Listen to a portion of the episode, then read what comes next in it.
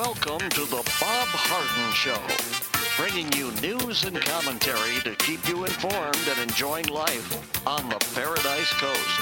And now, here's your host, Bob Harden. Good morning. Thanks so much for joining us here on the show. It's brought to you in part by the good folks at Johnson's Air Conditioning. Johnson's Air Conditioning is Naples' longest established air conditioning company. They do terrific work. You can give them a call. The website is johnsonsairconditioning.com.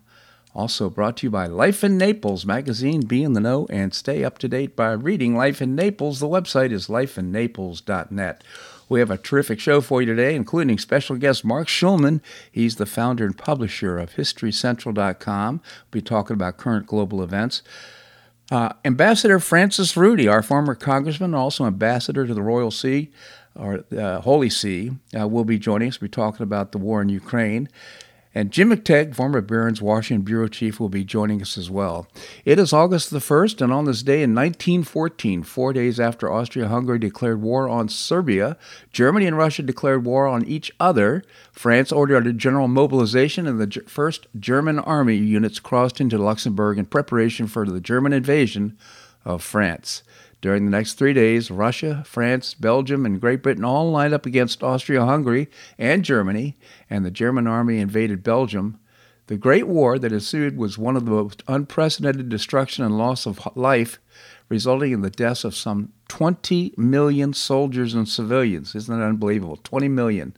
On June the 28th, 1914, an event that is widely regarded as sparking the outbreak of World War I, Archduke Franz Ferdinand heir to the Austro-Hungarian uh, Hungarian uh, Empire, was shot to death with his wife by a Bosnian Serb. His name was Princip in Sarajevo, Bosnia. Ferdinand had been inspecting his uncle's imperial armed forces in Bosnia and Herzegovina. Uh, despite the threat of Serbian nationalists who wanted those Austro Hungarian possessions to join the newly independent Serbia, Austria Hungary blamed the Serbian government for its attack and hoped that the incident, as well as justification for settling the problem of Slavic nationalism once and for all.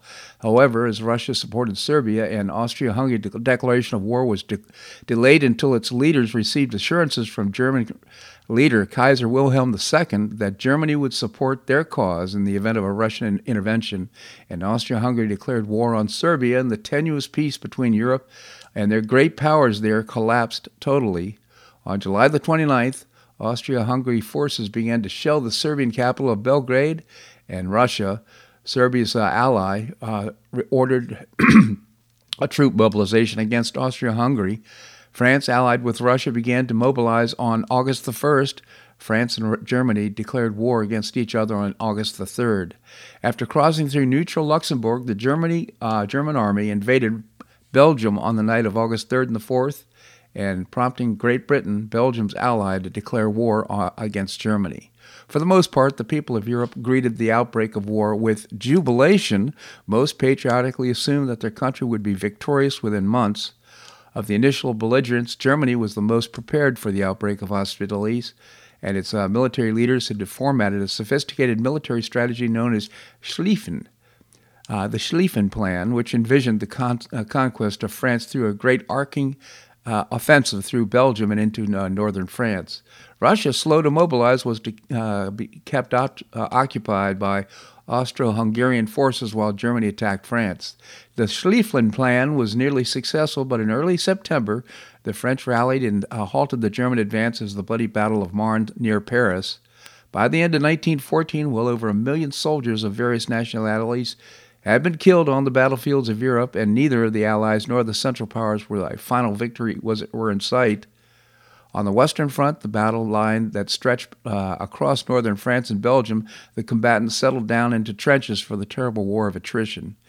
In 1915, the Allies attempted to break the stalemate with an amphibious attack of Turkey, which was joined by the Central Powers in October uh, 1914. But after heavy bloodshed, the armies, the Allies were uh, forced to retreat into in early 1916. The year 1916 saw great offensives by Germany and Britain along the Western Front, but neither side accomplished a decisive victory.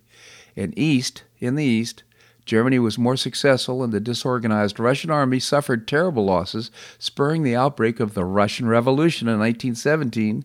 By the end of 1917, the Bolsheviks had seized power in Russia and immediately set forth negotiating peace with Germany. In 1918, the infusion of the American troops and resources into Western Front finally tipped the scale in the Allies' favor. Bereft of manpower and supplies and faced with an imminent invasion, Germany signed an armistice agreement with the Allies in November 1918. World War I was known as the war to end all wars because of the great slaughter and destruction it caused. Unfortunately, the peace treaty that officially ended the conflict, the Treaty of Versailles of 1919, forced punitive terms on Germany that destabilized Europe and laid the groundwork for World War II. Again, Woodrow Wilson and his effete intellectual uh, knowledge uh, led that whole effort and um, created a terrible peace, although it was supposed to be the war to end all wars. By the way, if you want to see a great movie on World War I, I highly recommend the re remade. It's uh, uh, all all quiet on the Western Front. A terrific, terrific uh, film. Kind of gives you a flavor for what really happened in World War One. Well, Bill Russell, who won 11 National Basketball Association championships during his Hall of Fame career spent with the Boston Celtics, died on Sunday. He was 88. He, his death was confirmed in a statement posted. Uh, uh, that said the 12 time NBA All Star passed away with his wife by his side. Considered the greatest, greatest defensive center in basketball history, Russell turned the Celtics into a powerhouse that won eight consecutive titles from 59 to 66. He was also an outspoken civil and human rights advocate. Uh, may the great Bill Russell, number six, uh, rest in peace. He literally could will a victory. He he was an amazing, amazing man. Bill Russell passed yesterday. Well, Florida uh, Surgeon General Joseph Ladapo said that COVID 19 vaccines do not stop the transmission of the disease, arguing against the vaccine mandates. How can you force people to take a vaccine in order to stop transmission when the vaccine is not effective at stopping transmission? the Harvard graduate said. You don't have to go to uh, medical school to know that doesn't make any sense at all. On the comments, First Lady Casey DeSantis said she believes that Ladapo is the greatest Surgeon General in the country. There's no question in my mind. When he speaks, I definitely believe what he has to say. When the CDC uh, lets out any kind of statements, I have real questions about it. President Joe Biden claimed early in the pandemic that vaccinated Americans will not come, become infected with COVID 19. DeSantis administration urges U.S. to drop health vaccine mandates against Biden's uh, get, uh, COVID. You, are okay. You're going to be just fine if uh, if you get COVID. If the with these vaccinations, Biden claimed. By the way, Biden, of course, had a relapse of COVID. I think second time in two weeks, a relapse of COVID on Saturday. Today, experts uh, widely agree that the vaccines do not prevent transmission of COVID 19, including Dr. Anthony Fauci. It's clear that the vaccinated and infected with COVID 19 are capable of transmitting the infection to uninfected individuals, Fauci said uh, last year. Vaccinated people who do have a breakthrough infection are clearly capable of transmitting the infection to the uninfected person, he said. In March, the Florida Department of Health issued a new guidance on the vaccine, saying the risks of uh, healthy children may outweigh the benefits. Based on current available data, healthy children aged 5 to 17 may not benefit from receiving the current available COVID 19 vaccine, they said. The department uh, lists multiple factors that may cause risks to outweigh the benefits of the vaccine, including that already low risk of severe illness, high prevalence of immunity in children, absence of data supporting vaccination benefits on children with immunity, higher than anticipated adverse events, for example, uh, heart inflammation and so forth. So, you know, it's all risk and reward, and basically, uh, when it comes to kids, uh, the the uh, risks are far greater than the rewards, according to Dr. Ladapo, and I agree with that although I'm not a medical physician at all.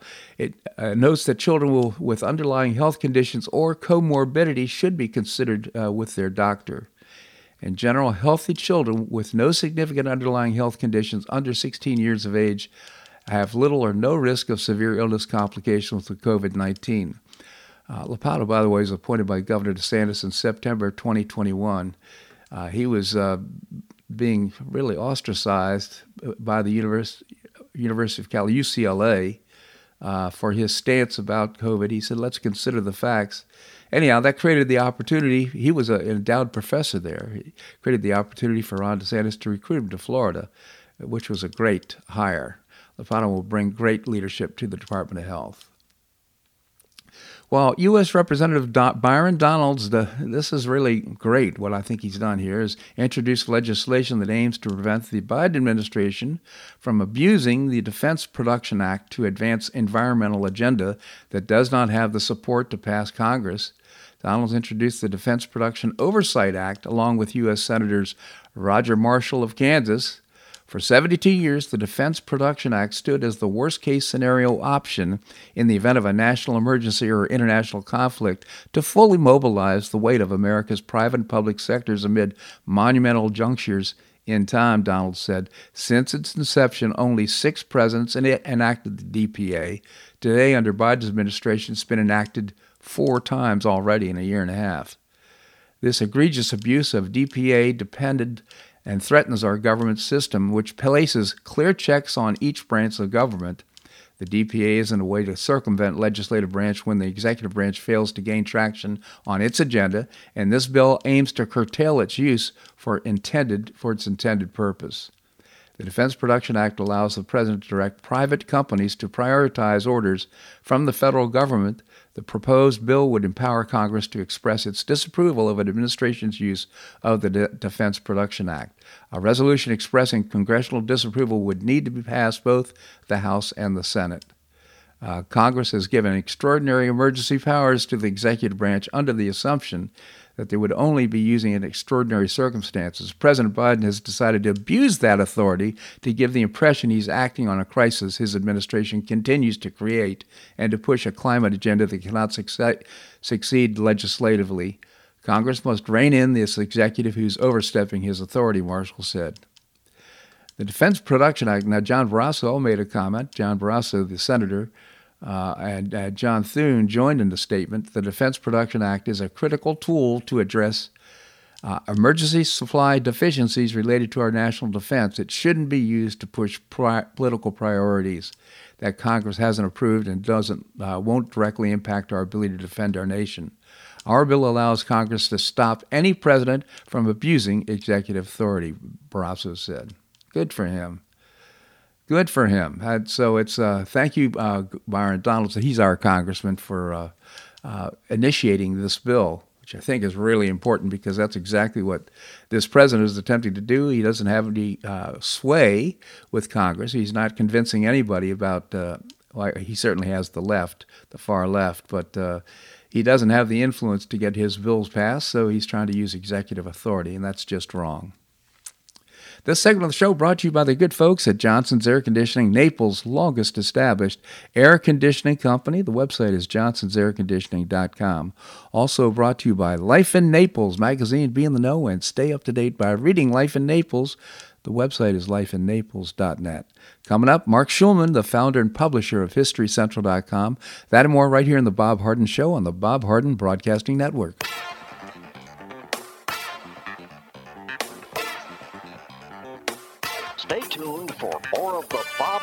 Show here on the Bob Harden Broadcasting Network.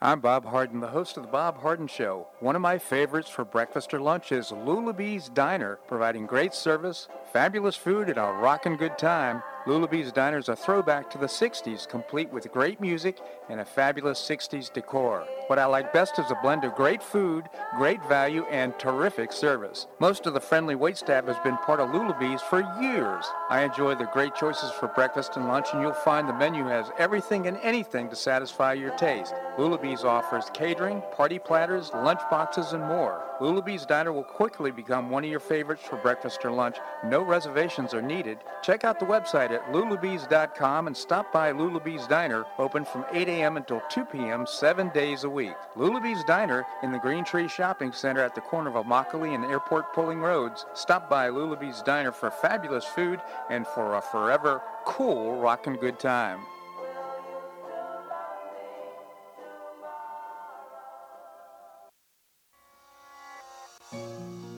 Collier County Sheriff Kevin Rambosk says the number one reason the elderly become victims is isolation. The Collier Senior Center goes a long way in keeping seniors connected with the community and with each other. The Collier Senior Center, located at 4898 Coronado Parkway in Golden Gate, provides comprehensive information regarding services and resources that affect the quality of life of older adults and their caregivers in Collier County, empowering them to maintain independent and meaningful lives. Here's Esther Lully, Director of Collier Senior Center.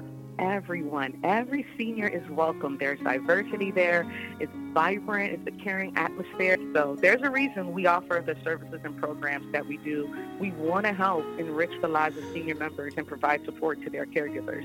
Want to find out more? Visit collierseniorcenter.org. That's collierseniorcenter.org. Or call the Collier Senior Center at 239 252 4541. That's 252 4541.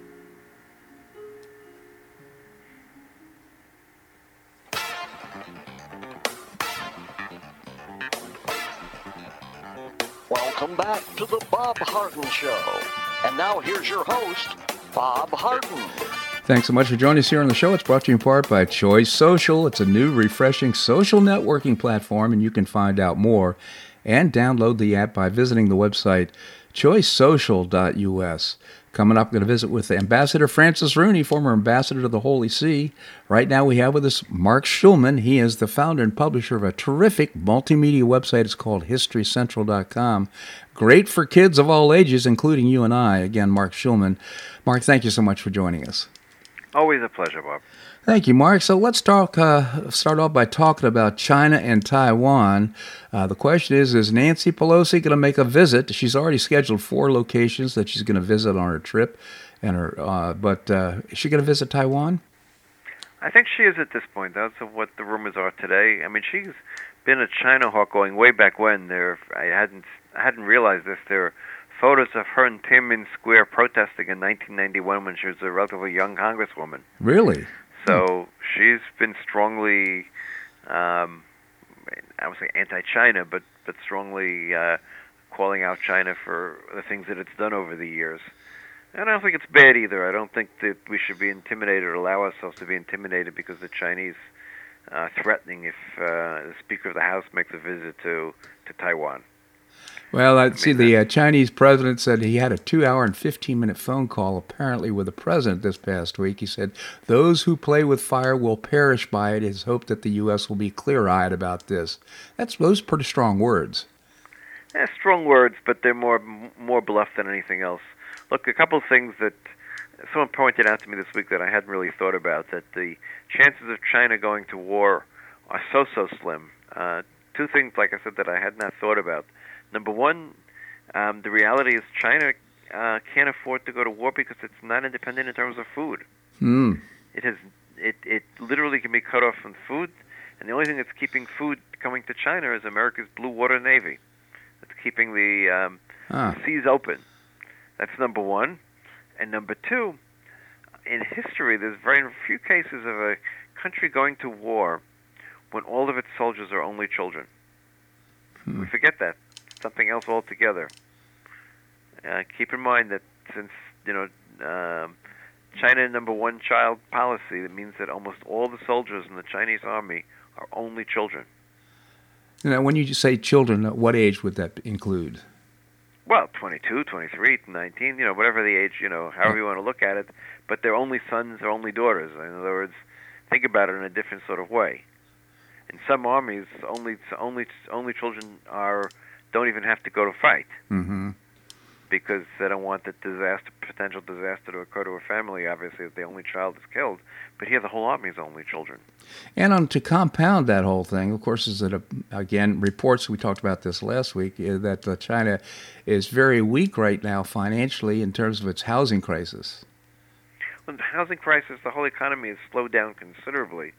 As a matter of fact, one of the reasons I understand oil prices have dropped today again because the ch- demand, the Chinese demand for oil is down again, and so the Chinese economy is, really does seem to be in trouble at this point. Um, you know, it, again, we've discussed this before. We we create these boogeymen. You know, it was Japan 20 years ago, and now it was China who's going to take over the world, and it's not happening so quickly. each one has their own set of problems and own set of difficulties. And um, you know, the only issue is you know, Taiwan, of course, is the main manufacturer of uh, semiconductors, um, and that's of course an important source. The top top semiconductors in the world are being produced in Taiwan. Although some of the comp- companies are now, uh, TSMC particularly, is planning to open a large plant in the United States, which will be good in terms of multiple sourcing, which will be a very good thing at this point. So, Mark, uh, the, uh, the the stated purpose of the trip is to to visit Singapore, Malaysia, South Korea, and Japan. Our delegation will hold high-level meetings to discuss how we can further advance our shared interests and values, including peace and security, economic growth and trade, and the COVID-19 pandemic and the climate crisis, human rights, and domestic governance. I mean, uh, what, what can what good can possibly come out of this trip? I just don't understand how this makes a difference. Which stopping in Taiwan? You're referring to? And I'm, I'm talking about the entire trip. Well, the entire trip. This is very, very typical. This is not something new.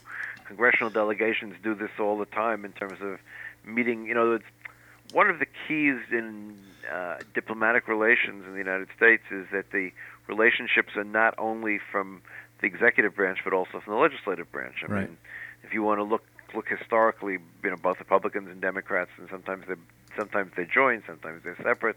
But over the years, a tremendous amount of traveling takes place by by by Congress people uh, in different to different countries, etc.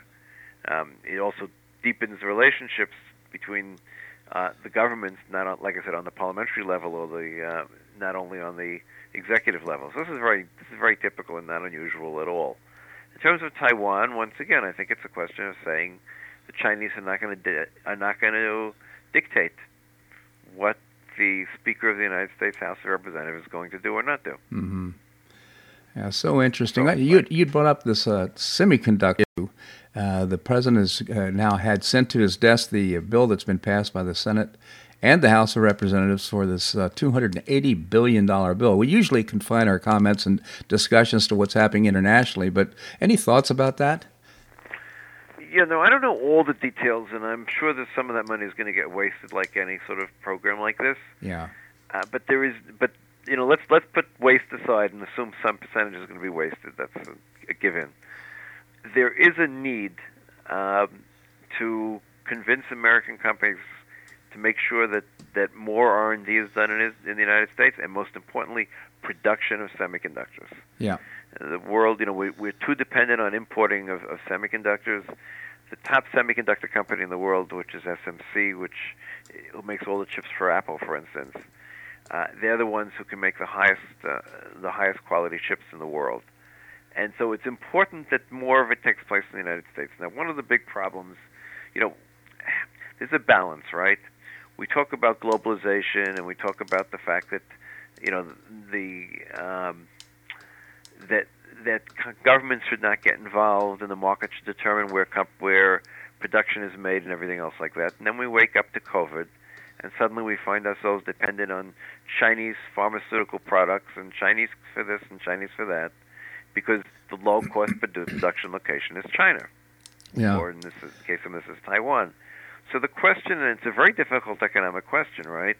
In other words, when the national interests become high enough, how much does the government interfere in in the in, in private business in order to create incentives for the national interests to be met?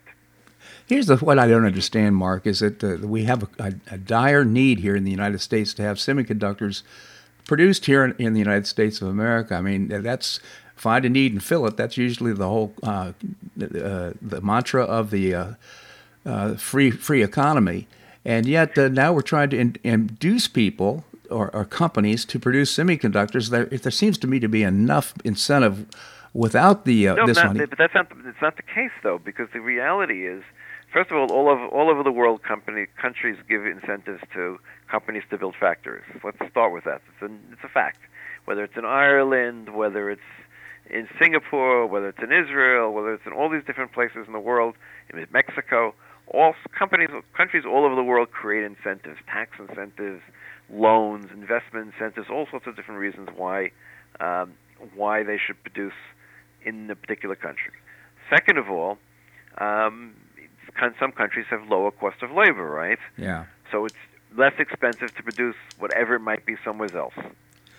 So the problem becomes what look what's happened is if we look at the, the without government involvement over these last 30 or 40 years, what's ended up happening is most of semiconductor production has taken place overseas. Period. Well, that's here, the invisible hand of the marketplace. all right. So, so one, one can argue that's the best, right? In terms of pure economics, it's better for the invisible hand of the marketplace to determine where companies build factories. right. However, if we say, on the other hand, it's in the national security interest of the United States to have more of these factories in the United States, then it requires some sort of action. I mean, we can argue, you know, is this the best way? Should it be more taxed? You know, what are the best incentives? I, I wouldn't even want to get into that because I don't even have the answer to that question. Yeah. Well, I, I agree with the whole notion of incentives, tax incentives, and so forth. But uh, Senator Rick Scott, uh, senator from Florida, says the bill lacks safeguards and would allow corporations to use American tax dollars to build factories in communist China and expand the share of Chinese uh, semiconductor I, market. I, I don't know. I, listen, I, I wouldn't know the answer to that question. I didn't read the bill. I mean, Rick Scott is not exactly a nonpartisan, independent observer. So I don't know. I, I don't want to argue with him, but I also wouldn't rely on him. You know, let's, the, the, you know, I don't know, the, the Congressional Budget Office or somebody else like that who's nonpartisan. If they give an opinion, I'd be willing to listen. But I, I I think the need is there. Whether this is the best bill on possible, yeah. I don't have the answer to that Well, question. fair enough. Fair enough. So let's let's move to uh, what's happening in Ukraine.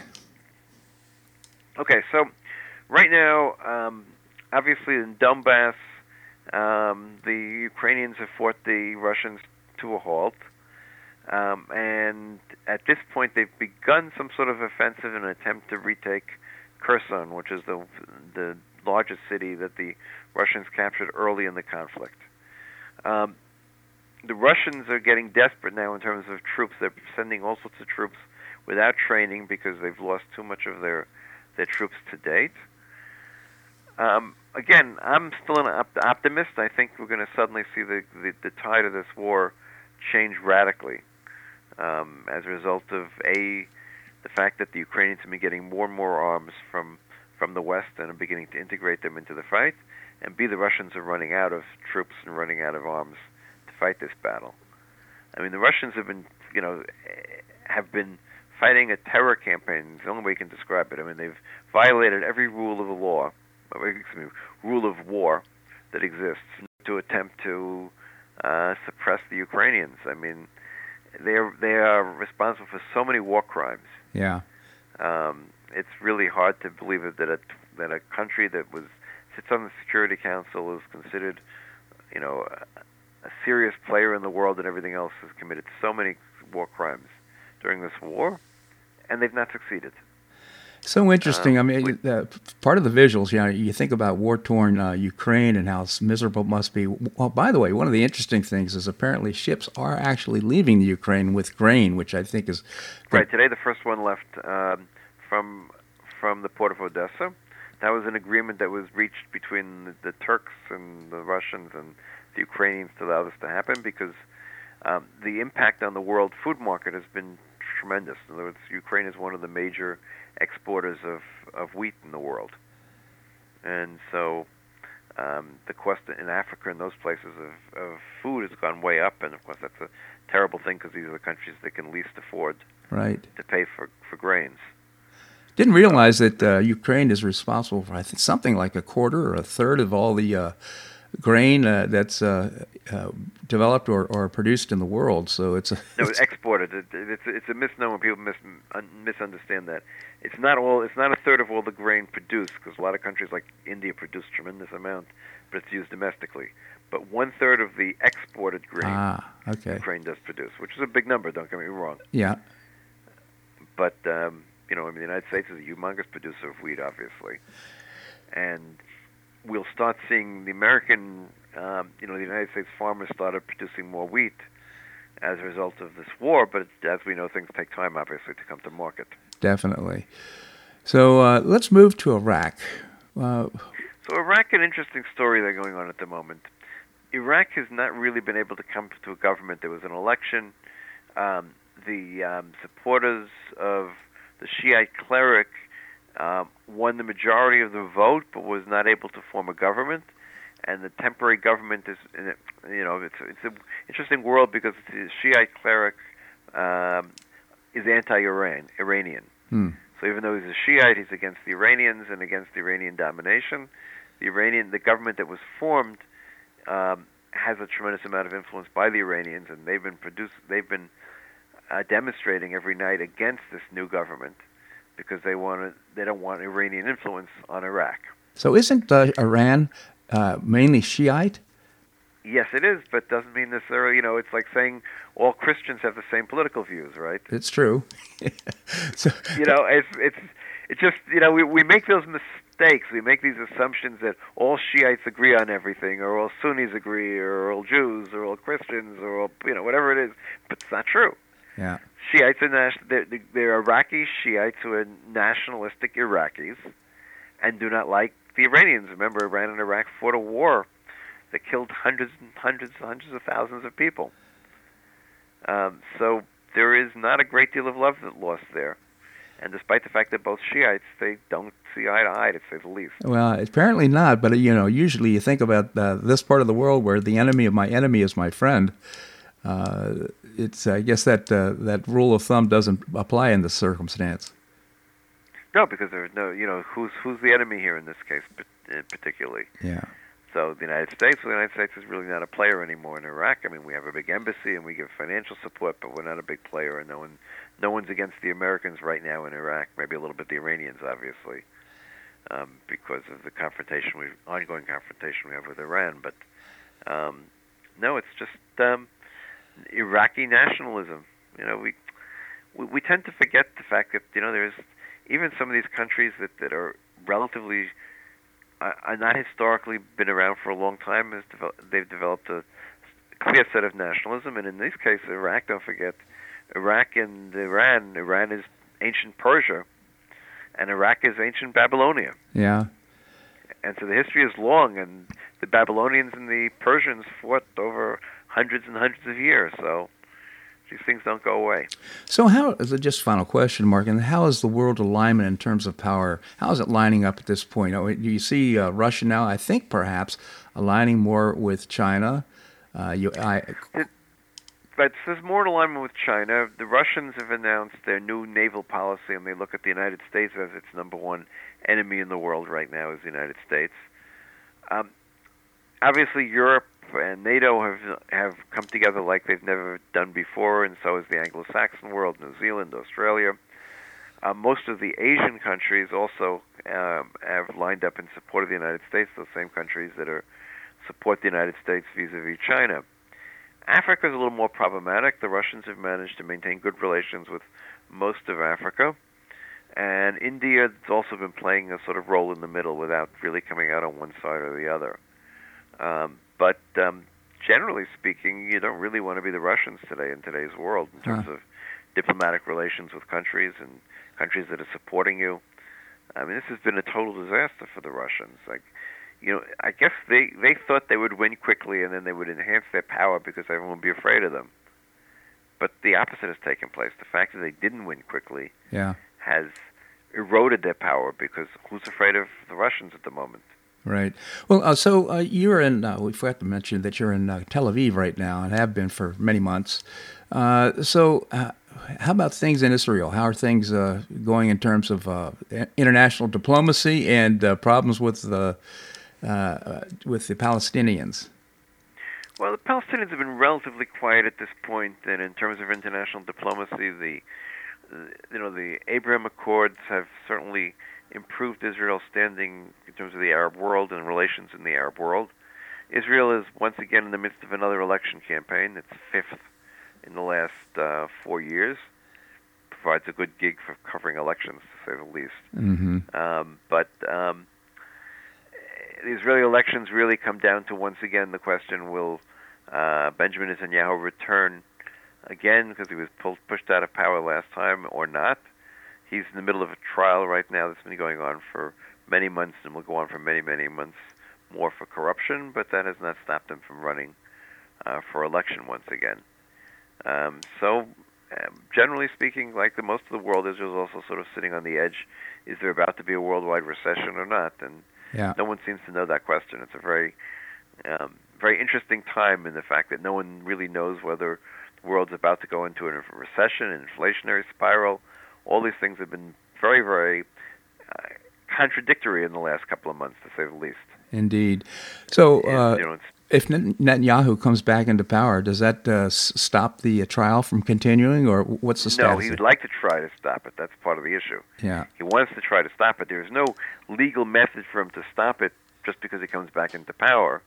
Um, but he theoretically could take you know extra legal t- legal actions. Um, it's one of the big issues. Um, he start, you know, the trials actually began. He was still prime minister when the when the trial actually began. So. yeah. yeah. Israeli trials last for a long, long time. It's you don't want to you don't want to know the sad details of the Israeli legal system, which really is pretty messed up in the in that terms of that. All right, Marc Schulman again, the founder and publisher of HistoryCentral.com. I do encourage you to take a look at the website and share it with uh, with uh, members of your family. HistoryCentral.com. Marc, I genuinely appreciate your commentary here on the show. Thanks so much for joining us. Have a great us. week, everybody. You as well. Thank you. All right, coming up, we're going to visit with Ambassador Francis Rooney, the former ambassador to the uh, Holy See. We're going to do that and more right here in the Bob Harden Show on the Bob Harden Broadcasting Network.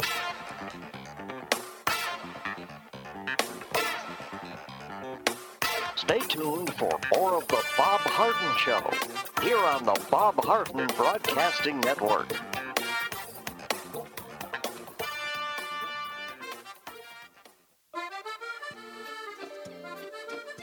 Blue Provence Restaurant is a favorite dining destination for many Neapolitans, including Linda and myself. Blue Provence, located in a historic building in the heart of Old Naples at Crayton Cove, offers a mix of French bistro cooking with bold, fresh Floridian flavors. Experience award-winning cuisine at Blue Provence and enjoy one of Florida's most extensive, eclectic, and fun wine cellars. Dining your choice of the popular Eden Bar, the intimate courtyard garden, or the beautiful Provencal Caribbean dining room. Enjoy a wonderful and memorable evening in a casual and relaxed atmosphere that includes a taste of Provencal hospitality. Blue Provence is open seven days a week all year round. Visit blueprovencenaples.com for reservations, everyday specials, and coming events. That's blueprovencenaples.com or call 261 8239. That's 261 8239. Blue Provence French Restaurant in the heart of Old Naples.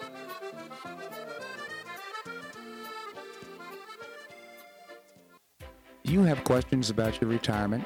Ameriprise Private Wealth Advisor Jason Nardella with Nardella Financial Group, a private wealth advisory practice of Ameriprise Financial Services LLC, can help.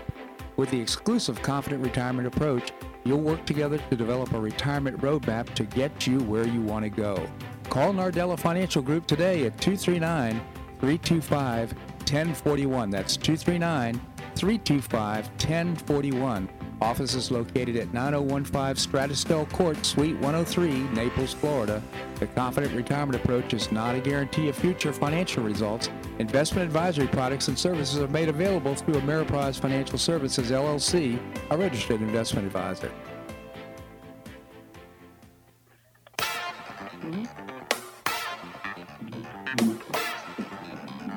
Welcome back to the Bob Harden Show. And now here's your host, Bob Harden. Thanks so much for joining us here on the show. It's brought to you in part by Gulf Shore Playhouse, bringing you professional New York style theater at its very best. A new arts uh, art festival starting soon, so you can find out more and get tickets. Just visit the website gulfshoreplayhouse.org. Coming up, we're going to visit with Jim McTague. Right now, we have with us uh, Ambassador Francis Rooney, former ambassador to the uh, Holy See, and also our former U.S. Congressman here in District 19. Ambassador, thank you so much for joining us. Thanks for having me on, Bob. My pleasure. So, uh, before we talk about the Holy See, uh, and that was a you wrote a column which I found very interesting. Pope Francis and Putin's war against Ukraine. Uh, you served for four years in, uh, in, the United States Congress, representing uh, Florida, representing our district here in uh, the Paradise Coast. What I find interesting is you decided to serve for four years. You had a couple of objectives you wanted to accomplish. You accomplished them, and you left. I mean, any comments about that? Well, yeah, I, I never wanted to become a politician particularly, and certainly not at this late stage in my career. But I did want to get that money for the Everglades, which nobody had done since 2000. been Yeah. 22, 28, it'd been 19 years at that time. And um, also wanted to get that offshore drilling ban extended that everybody and certainly most people in Florida want done. And, you know, the one that uh, Jeb and Mel Martinez got done was about to expire. It would have expired by now if we if I hadn't gotten Trump to uh, extend it for 10 years Yeah. by executive order. And um, so after done those things, I thought, well, okay, I did what I came to do. It's kind of interesting. I just say that in juxtaposition to most people that just want to get elected. They want now once they get there, they say, "Now what do I want to do?" Don't have a game Well, plan. Unfortunately, unlike the founders, for most people in elected office, it's the best thing that ever happened to them. Right. It's about the job and the opportunity, not the service. And that's really unfortunate. You know, I introduced a term limit bill that didn't require a constitutional amendment. All the ones that are out there that people are co-sponsors of never will happen because they require a constitutional amendment. I introduced the one that said, okay, after 12 years, your salary stops. And I mean, a lot of people were really upset at that because they said, wow, maybe, maybe what if, what if that happened? yeah, no, be good. I think that's a great idea. Really, And that will we'll certainly find out if they're dedicated to service as opposed to a career position. Yeah. I'm sorry, I didn't even know that. That's so interesting, uh, Ambassador Rooney. So, uh, you uh, you've taken a position with regard to uh, Pope Francis and the war against Ukraine. Maybe you could tell us about it. Yeah, Pope Francis has said some very strange things that I think are inconsistent with the traditional diplomatic engagement of the Holy See, and certainly inconsistent with what I think the Western world thinks of Russia right now. He basically buys into this mantra that by expanding NATO, we're culpable to some degree for what Putin's doing. I just think that's ridiculous. You know, NATO, NATO is set up to embrace and nurture Western democracies and protect them. And so we have some new ones, so there's nothing wrong with NATO taking them in. Some of our most staunch members of NATO, like Poland, Romania, uh, Slovakia, etc., Czech Republic, are the new members that, that uh, theoretically threaten Putin. And I don't know why the Pope did that. Well, so, so I'd be interested in your comments about the the the Pope and his stance on so many things since he's been in, in his position as Pope. Uh, how would you assess him in terms of the role of the Pope? Well, I think he's vastly different than his two predecessors, who were engaged uh, in both the doctrines of the church and in um, the diplomatic engagement, the role of the church in the world, uh, as standing up for uh, against corruption, for human rights and, and, and human dignity in the world, and, and basically standing up for democracy. And um, this guy seems to be more concerned about rich versus poor, that historical Latin American narrative of liberation theology, and um, just this business about going to Canada and putting on a headdress and with the Indians and stuff. I just, I don't, I think that's distractive from the constructive role the church can play in influencing better behaviors from bad governments around the world. You know, it just seems so ironic to me that he came from a very poor and corrupt country uh, before he was uh, uh, elected pope, and uh, deeply immersed in socialism, and somehow, some way, he seems to emerge as a globalist and a socialist.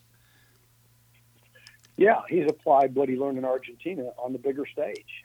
And I don't think it's particularly constructive, and I don't think it's helped the, the papacy. I mean, I don't think for the Pope to say, well, you know, there's all these different factors that we need to take into account when we evaluate Putin's uh, destructive, aggressive behavior. I don't think that does Holy See any good at all. Yeah. The only factors we need to take into account about Putin's behavior is how to stop him from killing off everybody in the Ukraine. Yeah. So, what would be the appropriate uh, message from the Pope with regard to Ukraine? it would be that this heinous dictator needs to be stopped, that there's no rational basis for him attacking uh, attacking a sovereign state, that his his uh, comments that it's basically part of Russia are hogwash. It's not. It's an independent state that's trying to become a democracy, albeit too corrupt. It's one of the most corrupt states in, in, in Europe, but neither here nor there. That's an evolutionary issue. But the Pope ought to be forceful on that. I mean, Pope Benedict, he was plenty forceful about Iran, about the corruption in the Congo, Kabila's government, um, things like that when I was ambassador. You know, Ambassador Rooney, I, I, I look at the, uh, I get concerned when I see everybody putting a, a black hat on, uh, on uh, Putin and a white hat on Zelensky, And uh, you know, you know, it's okay to have two people with black hats. Now, Ukraine is a very corrupt country, and uh, as best as I can tell, he was uh, the president was put in place because he was a, a, star at a television show and financed primarily by one of the oligarchs in Ukraine. I just have some real questions about where all this money is going that we're sending over there. Well, the, the Ukraine is considered one of the most corrupt countries in the world, and before this thing broke out, we were working very hard to try to get the, the, to get their border shored up, where it's just nothing but a Walmart for arms. It's kind of like Venezuela versus Colombia, and um, uh, now that's all kind of put under the table because we're trying to you know help defend Zelensky. And they've got a lot of work to do there, but it still doesn't militate against the uh, need to resist Russia's aggression. I certainly agree with that. I it, and I also, it's not a big deal, but I mean, he's on the cover of Vogue magazine. His wife comes over here for a visit. The optics of that, it's just a pretty uh, well, it just doesn't sit well with me. I don't know what your thoughts. Yeah, I don't. I think they should stay the business as usual, and I'm not sure Congress should have a wife address Congress. I mean, come on. Um, he should have done it by Zoom, like he's been doing it with Macron and other people. Yeah, absolutely. So again, Francis Rooney, our former ambassador to the Holy See, also our congressman from 2000- uh, 17, no, 2017 to 21, wasn't it, Ambassador? Mm-hmm. Okay. Yeah. Well, I really appreciate your commentary here on the show. Thank you so much for joining us. Bob, thanks for having me on. Always a pleasure, Ambassador. Uh, such an interesting guy. Okay, coming up, we're going to be visiting with uh, Jim McTague. Uh, he's former Barron's Washington Bureau Chief and author of several books. Uh, his latest is uh, No Problem. That and more right here on The Bob Harden Show on the Bob Harden Broadcasting Network.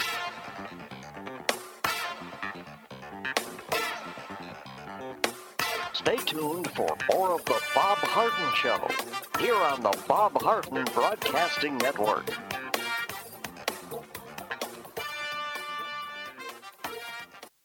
You have questions about your retirement? Ameriprise Private Wealth Advisor Jason Nardella with Nardella Financial Group, a private wealth advisory practice of Ameriprise Financial Services LLC, can help. With the exclusive Confident Retirement approach, You'll work together to develop a retirement roadmap to get you where you want to go. Call Nardella Financial Group today at 239 325 1041. That's 239 325 1041. Office is located at 9015 Strada Stell Court, Suite 103, Naples, Florida. The Confident Retirement Approach is not a guarantee of future financial results. Investment advisory products and services are made available through Ameriprise Financial Services, LLC, a registered investment advisor.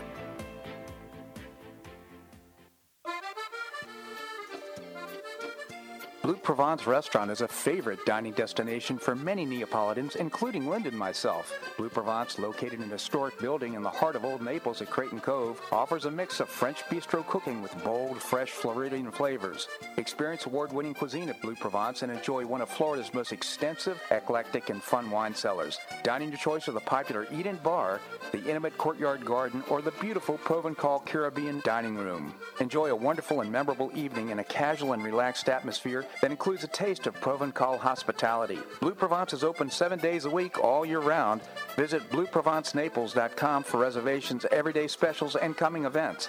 That's blueprovencenaples.com or call 261 8239. That's 261 8239. Blue Provence French Restaurant in the heart of Old Naples.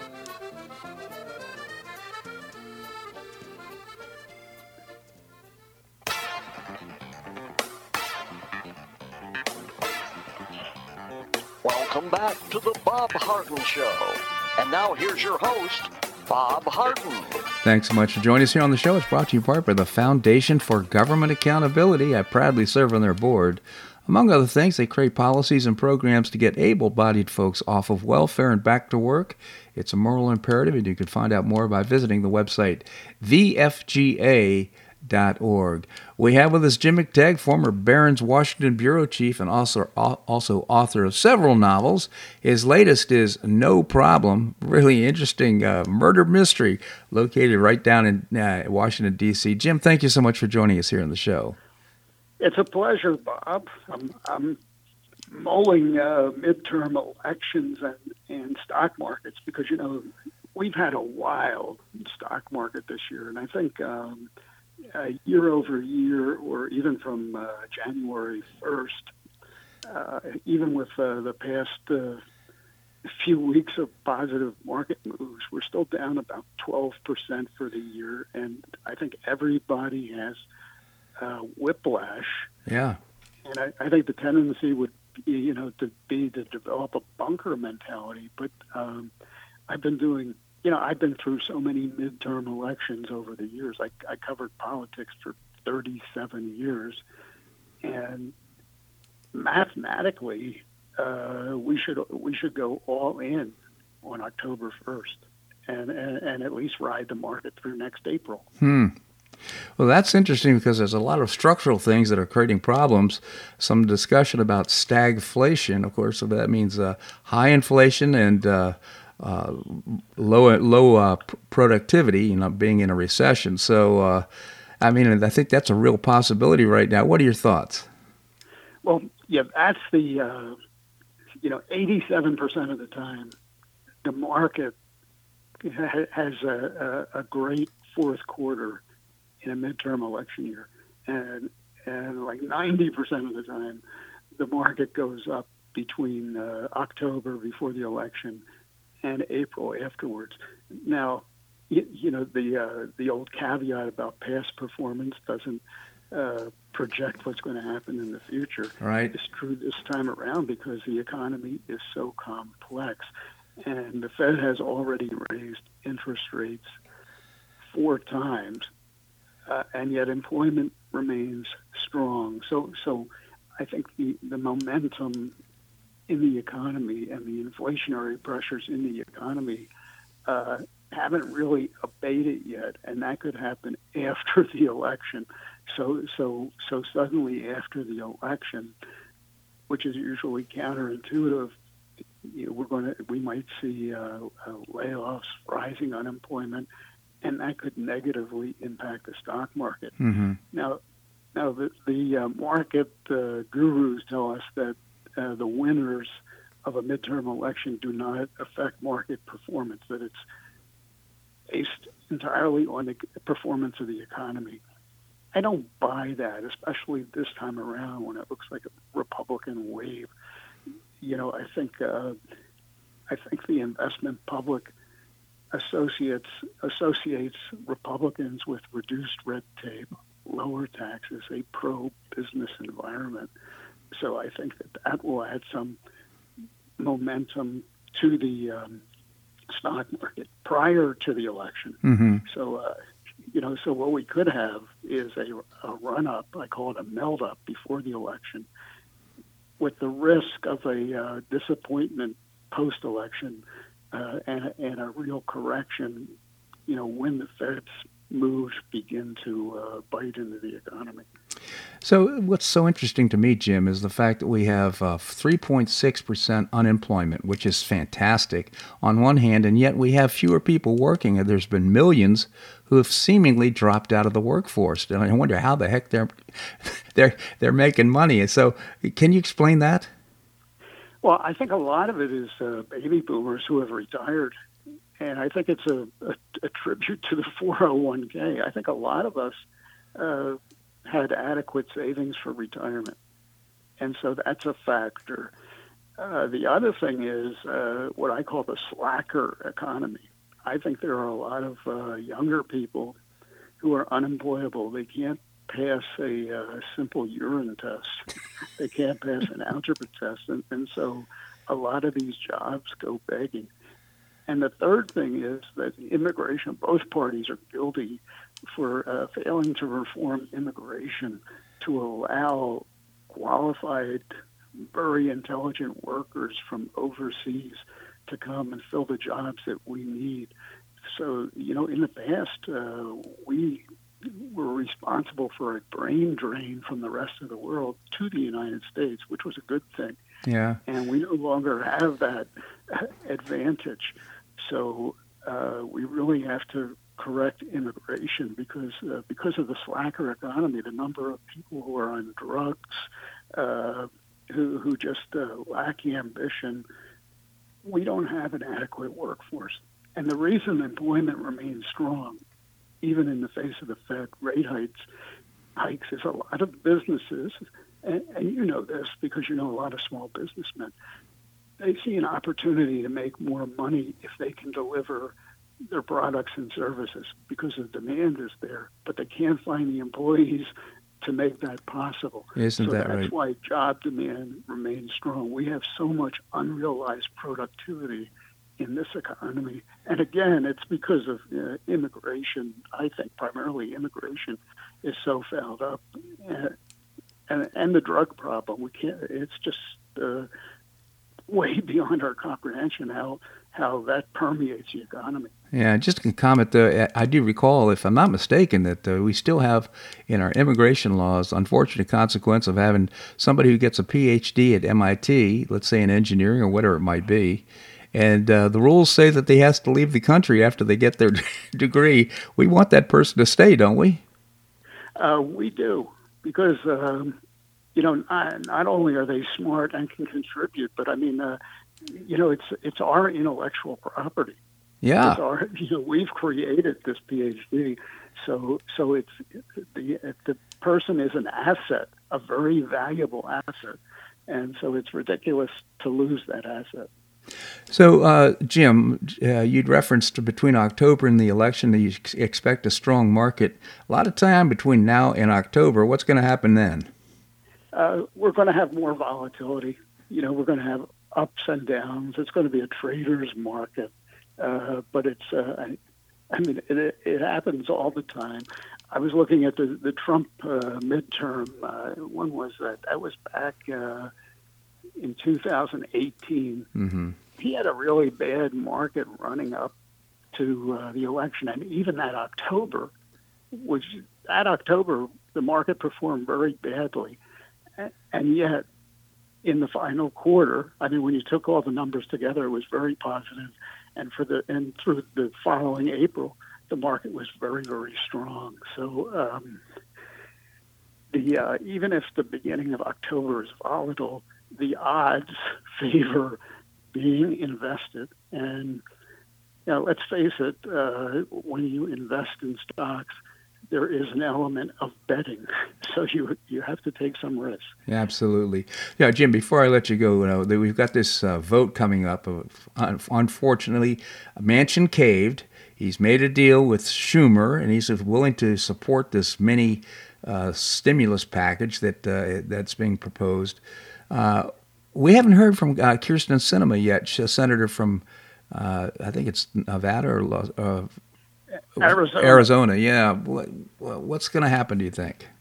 Well, you know, uh, the Democratic Party, the old uh, saw is it's like trying to herd cats. It's, that's not Sinema. I mean, remember that uh, Bernie Sanders of Vermont personally attacked Joe Manchin when when Manchin refused to make a deal. He went into West Virginia and tried to uh, uh, and he badmouthed uh, Joe Manchin. That didn't West work Virginia. out so well.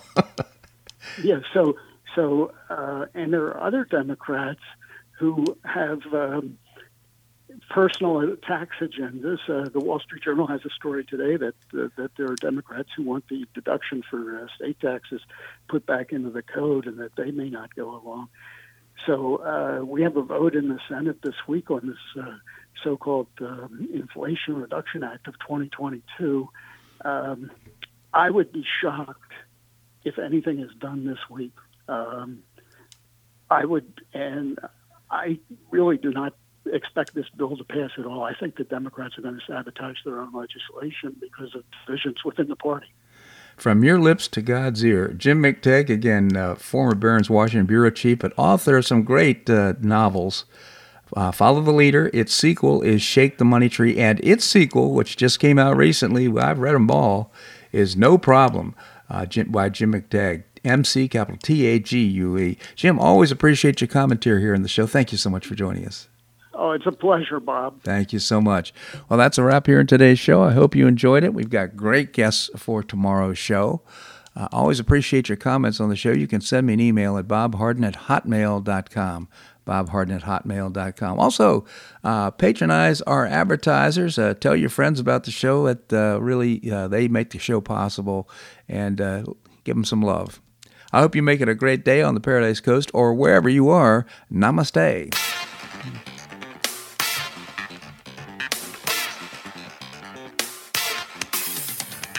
Thanks so much for listening to The Bob Harden Show on the Bob Harden Broadcasting Network. For more information and audio files of previous shows, visit www.bobharden.com.